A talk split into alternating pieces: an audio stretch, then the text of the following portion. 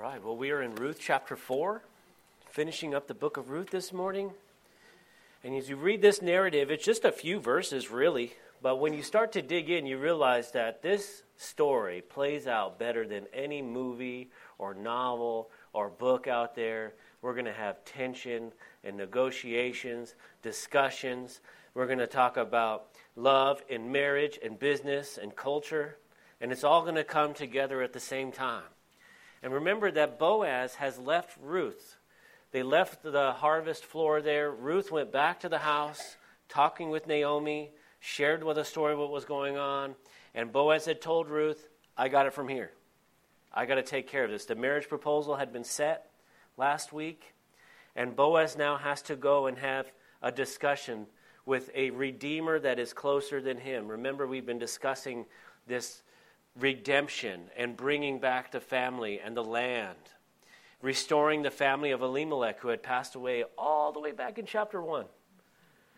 And now we have Naomi who thought she was cursed of God on pins and needles with Ruth there in the house, just waiting for what we're going to see today in chapter 4 play out. So let's begin with the word of prayer, and we're going to read the first couple verses. Lord, we thank you so much for your word, and we thank you that you are our Redeemer. And as we learn about this family and we learn more about you, Lord, we pray that we would find application for us. The message that you have for us this morning. And we pray that you would continue to speak to us as you share these things with us in Jesus' name. Amen. Chapter 4, verses 1 and 2. Now Boaz went up to the gate and sat down there. And behold, the close relative of whom Boaz had spoken came by. So Boaz said, Come aside, friend, sit down here. So he came aside and sat down. And he took ten men of the elders of the city and said, Sit down here. So they sat down. Now, to, to, us, this doesn't make any sense in this culture. For us today, we don't know really what's happening. So let's build a little bit of background here. First, the city gates where all the people would come and go is like the courthouse and it's the marketplace and the city hall all at once. And so the city elders would sit around there, and this is where the big business deals would be, where the real estate would be bought and sold, where the marriages are going to be decided, where they're going to decide whether to go to war or not. All these things, these very important, serious things happen there. Now remember, Boaz just left the harvest. Did he go and shower? Did he go get dressed? Did he go straight down there? Remember, they woke up that morning back in chapter 3 before the sun had even come up and had that discussion. And it's not really told here in the scripture, but I, I envision him going straight down there. Now, what is he thinking? We know from last week, Boaz really loves Ruth. He wants her. He's been thinking about this for months. Remember in the text, it was the wheat harvest and the barley harvest. They had been spending time together, they had been eating together, they'd been watching each other. And finally, last week, we saw that proposal hey, you need to carry me, cover me under your wing. Remember that? Shelter me under your wing. I want you to bring me into the family. And Boaz said, Well, you know what? I've never thought about that. No. He said, Yes, thank you for asking me, an old man, but there's somebody nearer than me who has the right to do it. He had already been thinking about it, already been planning it, and now he's going to execute that plan. Imagine the tension that Boaz has in his mind. He has not read the book of Ruth. He doesn't know how this is going to play out. He doesn't know how this deal is going to happen. And now he has to go down to the city gates in front of all the elders, and he's there first, waiting. Now, how do we know that the city gate thing is important. Now, the scripture talks about it a lot. And for ladies here, in Proverbs chapter 31, a chapter that is held over your head all the time about how you're supposed to act all the time, well, there's something in there for the husbands too. In Proverbs 31 23, it says, Her husband is known in the gates when he sits among the elders of the land. Now that we understand that, cult- that culture a little bit, that context, we can kind of see how important this situation is. I told you it's better than any movie. I mean, this is the serious guys. This is the top notch guys. These are the elders, the leaders, the married, the, the mayor, the city council, all the lawyers. They're all there. And Boaz is waiting for this guy. Now, notice Boaz, he's a sharp guy. He's a businessman. He's got his own fields, he's got his own property. And he is going to be, just for lack of a better term, because I'm not that smart, he's at the poker table now. He's bluffing. He doesn't have that many good cards in his hand. But one of his business strategies here is surprise the guy. Don't let him have time to think about this. And we're going to see some context here because they're going to be speaking specifically from Deuteronomy chapter 25. Remember, this is a business legal decision all wrapped in one. But Boaz doesn't care about the actual business side. What does he want? He wants the girl. That's going to come in later. This is going to be coming in later. So, what is this, the law that they're speaking of? What's going to go down here? In Deuteronomy chapter 25, there's five verses, verses 5 through 10. If brothers dwell together, it says, and one of them dies and has no son, the widow of the dead man shall not be married to a stranger outside the family. Her husband's brother shall go into her, take her as wife, and perform the duty of a husband's brother to her. And it shall be that the firstborn son, which she bears, will succeed, excuse me, succeed to the name of his dead brother, that his name may not be blotted out of Israel. Verse 7. But if the man does not want to take his brother's wife, then let his brother's wife go up to the gate to the elders and say, My husband's brother refuses to raise up a name to his brother in Israel. He will not perform the duty of my husband's brother. Verse 8 Then the elders of his city shall call him and speak to him. But if he stands firm and says, I do not want to take her, read this, this is getting kind of get tough here. Verse 9 Then his brother's wife shall come to him in the presence of the elders remove his sandal from his foot, spit in his face. Don't see that in the courthouse very often. And answer and say to him, So shall it be done to the man who does not who will not build up his brother's house. And his name shall be called in Israel, the house of him who had his sandal removed. Ooh, that's tough. That's tough. Now, Boaz has to get this guy, Boaz has to get this guy to agree to allow that to happen to him when we put it in its context, it's, it's not so clear cut, is it? Boaz is sitting there like, oh gosh, I got to get this guy to agree to allow a lady to spit in his face. Oh man, I've got to get this guy to agree to go against our entire culture. Now, the good news is the bad news. This is the time of the judges. Remember, where every man does what is right in their own eye. They don't always apply the scriptures fully to their fullest extent. They kind of just do what they want when they want to do it. When it's expedient for them, that means when, they, when it works out in their favor, they like to follow the law, generally speaking. When they don't like it, you know, like the year of Jubilee, yeah, yeah, yeah, yeah, that whole resetting the debts, I actually want to get paid. We'll ignore that one. Remember that one because that leads to their eventual captivity because they never kept the year of Jubilee. But now I want you to envision Boaz sitting there by the gates is that him? No, that's not him. Is that him? No, that's not him either. And, and is he stoic? Can they see it on his face? Does he have, quote unquote, the poker face going, where he's hiding all his emotions but nobody knows? Or is, it kinda, is he kind of twitching a little bit? Is he nervous? This is interesting. There's principles here for us, there's application. Because as Christians, American Christians, when we think about a Christian man, what do you think about? Do you think about a sharp, strong, stoic business person who's willing to make tough decisions in critical moments? That's not really what's implied in Christian American culture, is it? Now, I'm not going to go into the negative things that Christian culture tells us that our men need to be.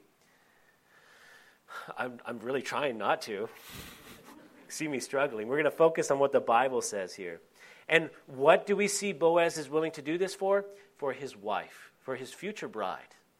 He's willing to do these things, to get up early, to stand in front of the elders, to fight and negotiate and struggle for those that he loves.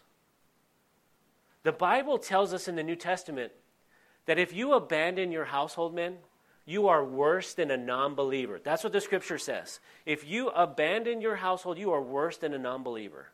Woo! What is the destination of the non believer?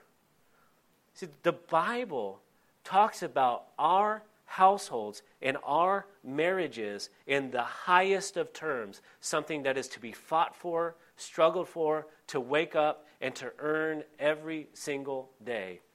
And it's empowered by Christ and His Holy Spirit. These are important, important principles. Now, I want to point out some things in the context here of the actual scripture. Remember, I'm not a Hebrew scholar, I just read the people that are.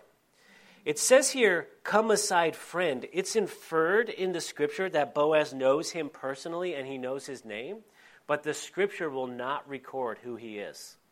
He is going to rename nameless. That's going to, I believe that's going to come in here in a little bit as the negotiation goes forward. So we, he sees the guy, he says, Come on, sit over here. Oh, hey, Boaz, what's going on? Hey, I got to talk something, some business with you. Oh, okay, what's going on here? And then Boaz is like 10 elders, snaps, like, Are they ready to go? Has he set this up? All of a sudden, 10 elders show up. So we got the 10 elders, we got the other Redeemer, and we got Boaz here, and it's about to kick off. Now let's read verses 3 and 4. Then he said to the close relative, Naomi, who has come back from the country of Moab, sold the piece of land which belonged to our brother Elimelech. And I thought to inform you, saying, Buy it back in the presence of the inhabitants and the elders of my people. If you will redeem it, redeem it. But if you will not redeem it, then tell me, that I may know, for there is no one but you to redeem it, and I am next after you. And he said, I will redeem it. What has just happened here? Boaz takes all his chips and puts it in the middle of the table. There is a good piece of property that is in our family. Naomi, Elimelech's wife, who's in our family, in our tribe, passed away. Elimelech passed away. Naomi was so broke, she sold the family property off you have the ability to redeem it. I just wanted to let you know that you can do this. And you will, rede- you will get the whole property. And what does the dude say? I will redeem it. You want to talk about ice cold veins. Boaz is sitting there saying, We have a re- very valuable piece of property. Income, this is an agrarian society. The more fields you have, the more crop you have, the more crop you have, the more money you have, period. And he's saying, I've got a valuable piece of property for free. All you have to do is buy it at a bankrupt rate, and you can have it. Guy says, I am in. What are you doing, Boaz? What are you doing? You've lost. He hears those words. He has lost. The guy says, I'm going to do it. But Boaz is doing this on purpose. And I want you guys to see something here because now we're going to apply the spiritual to us. One, Boaz does not care about the financially most valuable part of this deal. He doesn't care about the field. He doesn't care about the business. He cares about Ruth. He wants Ruth. He already has fields, he already is successful. He does not care about it. But that's all anybody else cares about. All they want is the money. Give me the money. Gentlemen, is your wife more important than all the money? Is your wife more important than the business? Are you willing to risk your whole business to keep your wife? Now that's tough. That's tough because some of the guys around here are saying, well, maybe. Now, some of them are saying, yeah, no, I'll go, that doesn't matter to me. I don't even like the business. They can have it. Just depends on what hour of the day you're asking them. But here they are in front, and it seems like everything is going against them. Now, the Redeemer, we're going to see he's got different priorities. Now, Bible commentators will point out why 10 elders? There could be as many as 70 elders. Why did the Bible say 10? Why does the Bible not name the Redeemer? Why does the Lord want to share this story with us? There are millions, literally millions of love stories out there. Why this one? I'm just whetting your appetite for a little bit later here. But now we have in verse 5 Then Boaz said, On the day you buy the field from the hand of Naomi, you must also buy it from Ruth the Moabitess, the wife of the dead, to perpetuate the name of the dead through his inheritance. Oh, by the way, I forgot to mention that if you get this property from Naomi, you have to marry Ruth the Moabitess. By the way, just want to make sure everybody knows. We're going to put their capital M. Got non Jewish person from outside, and you have to have relations and you have to have more children with her. I forgot to mention that part. Dang it. I'm so sorry. I, it slipped my mind. Now remember, this is the only thing Boaz cares about. But he's playing the game. Now, the guy's going to have immediate second thoughts. Well, wait a minute. He probably has a wife at home right now, he probably has his own kids. He's got his own situation. Suddenly, the property is not so valuable. See, and that's what I want to talk about. The person in this story that is not from the nation of Israel, the person in this story that is from outside of the tribe, the person from this story for whom the Bible said a thousand generations could not, a hundred generations could not enter into the tabernacle, could not enter into the presence of God, is the one that is going to be redeemed.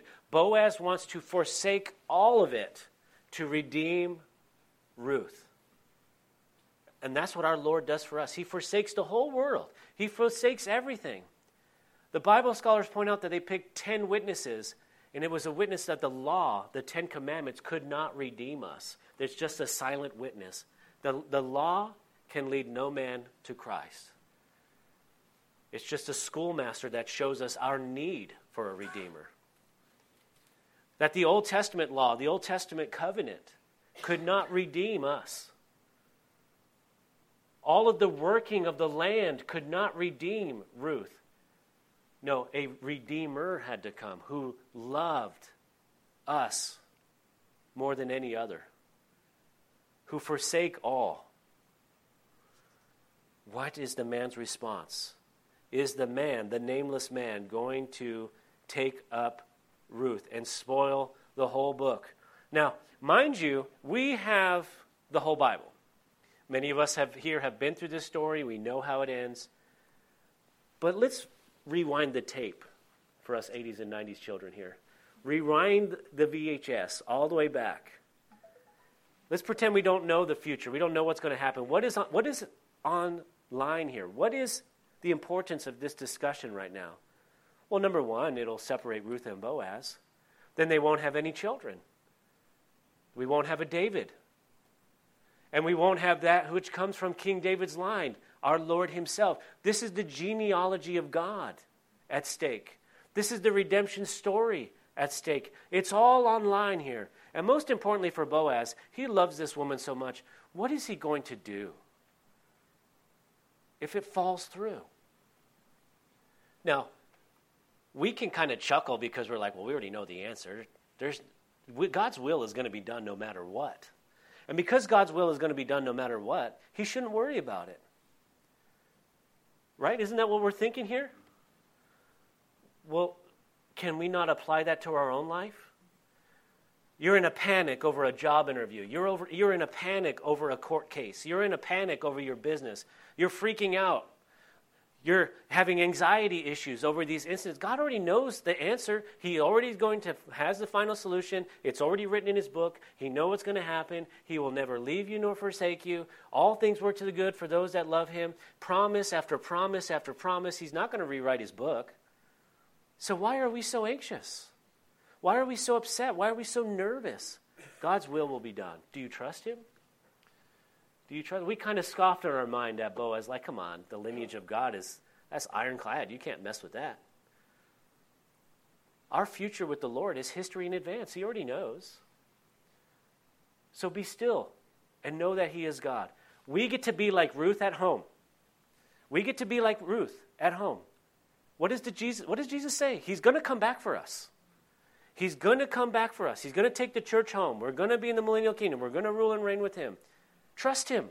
Trust your Boaz, your Redeemer. He's going to do the work, it's going to work out. What does He ask us to do? Occupy until He comes. There is nothing better. Just as just me, I'm a quirky guy, I'm weird. There is nothing better to coming home and my house is clean. Now, I just got to do a better job of actually admitting it and saying it, you know, kind, affirming words. Nothing better than coming home. Man, all this stuff was go- done while I was gone.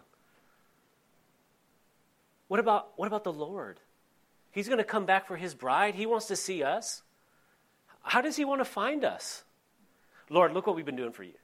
Now, the joke's on us because apart from him, we can do nothing, right? So he's actually doing it through us anyway. But are we yielding to Him working in the family of God? Are we yielding to Him? Are we doing the work? Or are we just sitting at home pacing? Wait till He gets home. I'm going to give Him a piece of my mind. Some of us are walking our Christian walks that way. Some of us are waiting for our Lord to come back in the same way. What is the answer here? Now let's go back, verses 6 through 8 to the text. And the close relative said, I cannot redeem it for myself, lest I ruin my own inheritance. Shucks. You redeem my right of redemption for yourself, for I cannot redeem it. Now, this was the custom in former times in Israel concerning redeeming and exchanging. To confirm anything, one man took off his sandal and gave it to the other, and this was the confirmation in Israel. Therefore, the close relative said to Boaz, Buy it for yourself so he took off his sandal. What did he say? I can't do it. Oh man, it's too bad. I can't do it. Yeah, Moabites? I don't think so. You know what my wife will say? I bring home this foreigner. Yeah, yeah. Guess what I did in town today? I don't think that was going to work out well. Now, in that culture, polygamy is not that unheard of. So he could have brought in another home, another wife. He should have been, oh, yeah, I'm just redeeming the law. I'm doing what the, honey, there's nothing I can do. God told me to. I got to redeem the situation. Now, he's smarter than that. He's smarter than that. No, I can't. I'll ruin my inheritance. What else could that mean? Because we really don't know. It could mean he already has a wife, he already has sons. And could you imagine going to your firstborn son in that culture you've been doing in the family business for years. You've been learning the family business. The family business is going to be passed on to you and then your son and your son. And then all of a sudden you bring home this other woman and you say, Yeah, I got to have more kids, and we're going to split up the inheritance a little bit more. Thanksgiving, a little bit more difficult now. Now, Boaz knows all of this. Why didn't he just start the conversation that way? Because he's smart. He's smart. He knew that the only thing the guy would be after is the field. He also knew the guy wouldn't probably want to ruin his own family life to bring some Moabitess in because nobody wants to be associated with the Moabitess except for Boaz because he loves her. He doesn't care what anybody thinks. He loves her so much, he wants to redeem her. He wants to bring her in. And so, possibly the, the uh, closer kinsman, I don't want to ruin that. I don't want my Thanksgivings to go bad. I don't care how much money's in it. You go ahead and do it. Now, remember the original context from Deuteronomy chapter 25. What does the law say? This guy's saying, I'm not going to redeem it. That means they are within their legal rights to have Naomi come out, take a sandal, spit in his face. That's what the scripture says there, Deuteronomy chapter 25 and he would be a byword to the entire nation, someone who doesn't want to redeem it. Boaz could have the ultimate gloating party here. He could just be like, Booyah! Naomi, come on up here. No, no, no, no, not this man. He's a man of class, man of business. He, his name is known in the gates. He's a strong man, a wise man. His name literally means strong man, the strong one. And so they're going to have no insult here, no injury. They're not going to execute the full letter of the law. So they sit together, and now is the time to seal the deal, to make this happen. There will be no more negotiation after this, there will be no more risk. Ruth will be 100% Boaz. Oh, yeah, and some property comes with it, but who cares about that?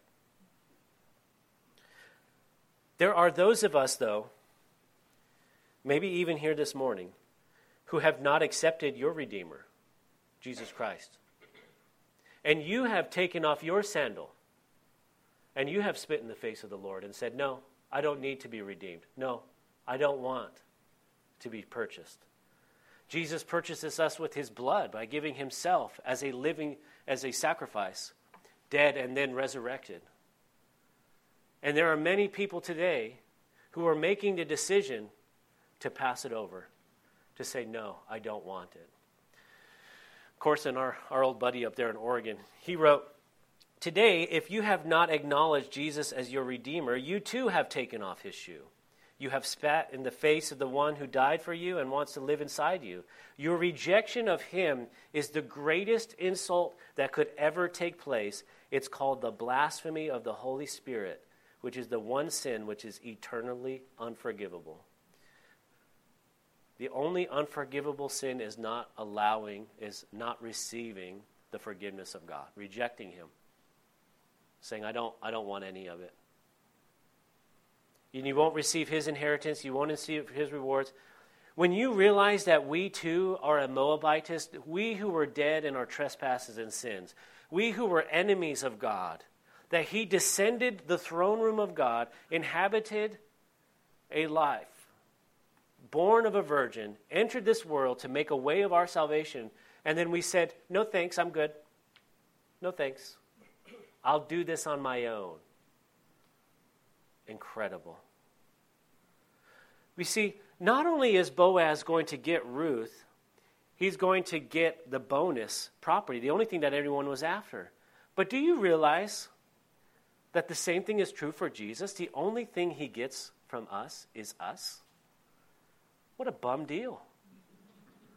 What a bum deal.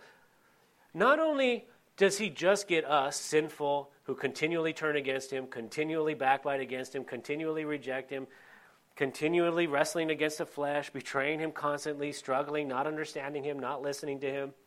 He still loves us. he gives us his inheritance. What is Ruth? Ruth is going to go, listen to this. Ruth is going to go from, I have to pick seeds out of the ground on my hands and knees for survival to I am going to be in a family with property, with business, with employees, with prosperity. Because this guy loves me. That's it. That's it. I'm going to get all this stuff because this guy loves me. He could have let me go, he could have had an easy out. Listen, it's the time of the judges. He could have taken her, had his way with her, and dumped her off at the city gates himself and no one would have thought anything of it. He's, she's a Moabitess. Who cares? But he wants to redeem her and marry her and have his name associated with her. The same thing is true of us with our Lord Jesus Christ.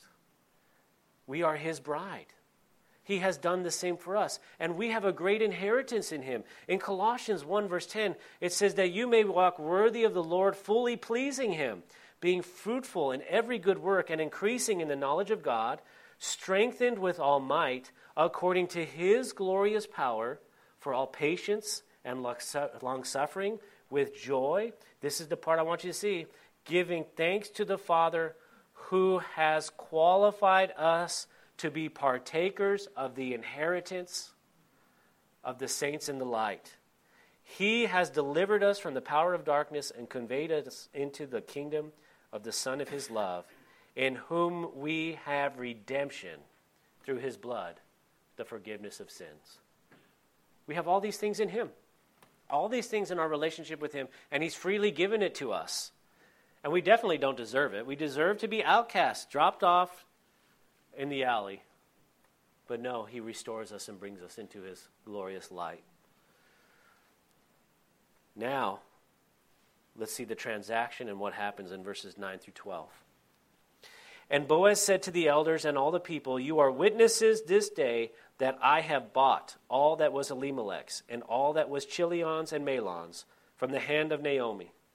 Moreover, Ruth the Moabitess, the widow of Mahlon, I have acquired as my wife to perpetuate the name of the dead throughout, through his inheritance, that the name of the dead may not be cut off from among his brethren and from his position at the gate. You are witnesses this day. And all the people who were there, excuse me, who were at the gate and the elders said, We are witnesses. The Lord make the woman who is coming to your house like Rachel and Leah, the two who built the house of Israel, and may you prosper in Ephrathah and be famous in Bethlehem. May your house be like the house of Perez, whom Tamar bore to Judah, because of the offspring which the Lord you will give from you. which the Lord will give you from this woman. We are witnesses. Now, speaking of sealing the deal, there are some people who feel like you don't have to get married. You can be married, quote, in God's eyes. No, you cannot. Now, if you're on a desert island by yourself, living there for 50 years, and you say, well, there's only two of us, how would we be married then? If you're in that situation, you can come and make a case.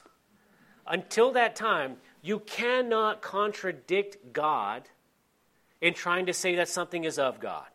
You cannot contradict God in trying to say that something is of God. I have heard every excuse under the sun why you don't need to have the government tell you that you're married, why you don't need just, quote, a piece of paper. Well, first and foremost, if you think it is just a piece of paper, then why don't you get it? This is supposed to be done at the city gates with witnesses. It needs to be sealed. It needs to be a contract. It's, it's unfortunate that it's so easy to get out of it to begin with. But if you're already trying to get out of it to start, you're in trouble. Boaz is willing to risk everything to have her. He is willing to, to risk his name. He's willing to risk his posterity. He's willing to risk his standing in the gates because he loves her. And I will be forever grateful with Mr. Murray Lester, who passed away, so I can name him now, who confronted me in his place of business when he found out that I was living with my girlfriend at the time and said, You know what? My daughter says I'm not allowed to say this to you. And then he immediately confronted me as how I could be living with a woman, say that I care about her, and not actually marry her. And he was a non believer. And I was a believer. I am forever grateful that he called me out. Listen, you got to seal the deal. What does the scripture say? Hebrews 13:4 Marriage is honorable among all, and the bed undefiled, but fornicators and adulterers God will judge. Well, that's spicy. Marriage is honorable among all. What are you doing if you're not married? What are, you, what are you doing if you're just, oh, you know, this is my bride? You know, God knows that you're a filthy sinner. That's what He knows. Don't play that game. What does Bible tell us in Proverbs 18? He who finds a wife finds a good thing and obtains favor from the Lord. He who finds a wife finds a good thing and obtains favor from the Lord. And you know what's interesting that the scripture says it this way? Because 99 times out of 100, it's the male's reason. The male is the reason why they're not married. And if you asked her, like, hey, would you rather be married? Oh, yeah, she would. But the guy's holding off because you're a coward. Stop being a coward. You're supposed to be willing to lay down your life for this woman, but you want to share the bed and then not put a ring on. You want to not get married. You are a coward. Stop it. Go down to the courthouse, get married. We'll marry you right now. Go get that certificate. Seal the deal. I just find it fascinating that Boaz does everything in his mind, everything in his power. He's negotiating, he's been waiting, he's got a good reputation. He hasn't taken advantage of her. He's done things to the family, he's done things to the elders. He did everything right and above board, and it's finally come together. And even at the end, it might have fallen apart. How joyous do you think that wedding ceremony was? What kind of celebration do you think that Boaz had at that marriage? Are you, do you have to hide your wedding, or is your wedding going to be broadcast to the whole world to see? I hid mine. I praise God that I have a Redeemer. He, his marriage to me, when God declared me on the cross, it is finished, and He took the shame of the whole world on Himself to redeem me. He didn't hide me, He didn't have a secret contract with me. He sealed my marriage to Him with His blood, with His life. And if you call yourself a Christian, you're to do the same. And now it's time for the real work to be done. Boaz goes home with his bride. And what happens now? Verses 13 to 16.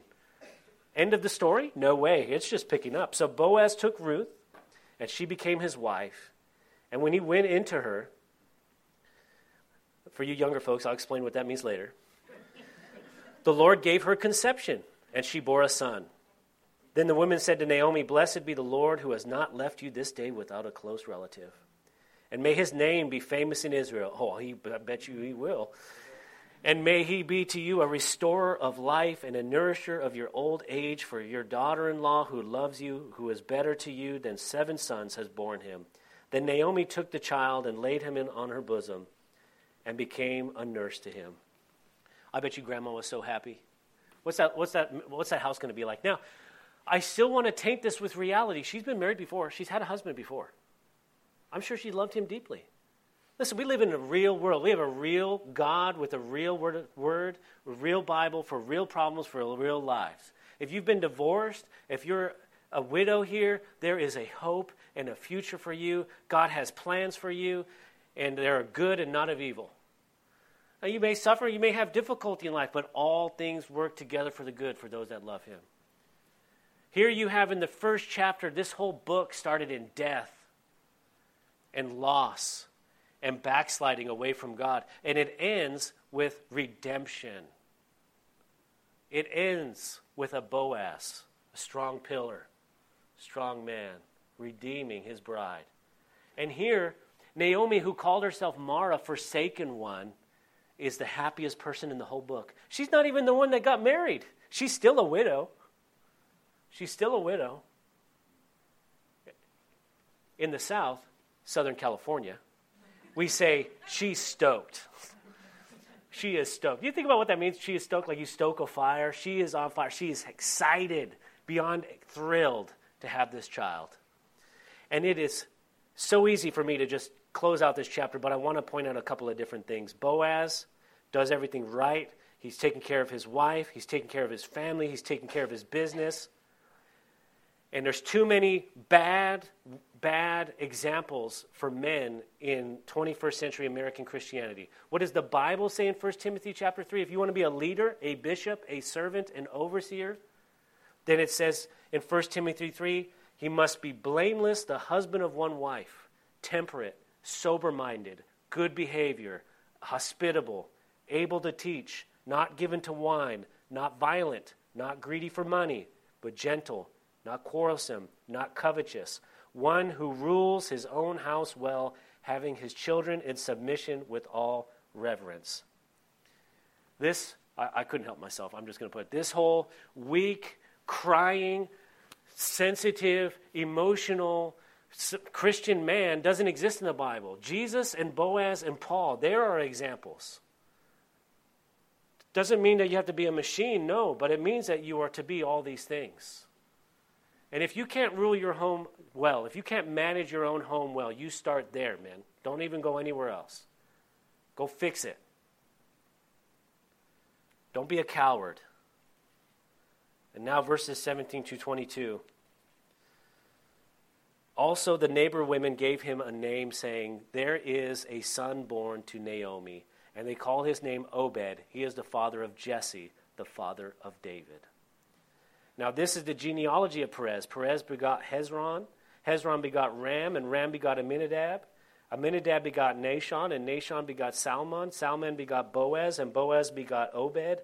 Obed begot Jesse, and Jesse begot David. It is so easy for me to just like, okay, let's just close in prayer right here. We're done. Because it's just a bunch of names to us. But not to Jesus, it's not. Because Jesus is the son of David, who's the son of Obed, who comes from this lineage of a Moabitess. All of it is speaking of Jesus. In Romans chapter 1 verse 3 it says concerning his son Jesus Christ our Lord who was born of the seed of David according to the flesh. And if we don't think this is important enough, what does Jesus himself say? In Revelation chapter 22, at the end of the book, he says, I, Jesus, have sent my angel to testify to you these things in the churches. I am the root and the offspring of David, the bright and morning star. That's how he identifies himself. It's, an, it's identifying with his humanity that this story, Jesus is applying himself. He chose this family. All of us here, we didn't choose our family. Every Thanksgiving, you're looking at yourself like, Lord, why? Jesus never did that. He says, I chose every single one of you in this lineage, and every single one of you is an example of my humanity that I put on to redeem the world. This whole story was chosen by God to show us his love for you. And my prayer is that if you came into this four weeks ago, five weeks ago, and you identified with the first chapter of backsliding and depression, of loss, brokenness, questioning God, that you leave now on this last chapter, this last word, realizing that God does have a plan and a purpose, and all things will work out for the good. That even if you call yourself cursed in one moment, if you follow Him, you will be exclaiming His blessings in another. Remember our southern saying, you'll be stoked. Let's pray. Lord Jesus, we thank you so much for who you are. We thank you for your word. We thank you for what you have done, are doing, and will do. We pray that you would continue to use us and change us, that we would occupy until your glorious return when you take us home. We pray that you use us now to share this message of hope, of redemption to the world. We pray that we would be completely given over to you as a living sacrifice. We thank you for your love and for your strength, for your mercy and your example, Lord. We pray what John the Baptist prayed more of you and less of ourselves. Let your will be done, Lord. In Jesus' name we pray. Amen. If you have not accepted Jesus Christ, your Lord and Savior, come on up. We'd love to pray with you, share a few things with you. We have some things to give you. God bless you, and have a wonderful week.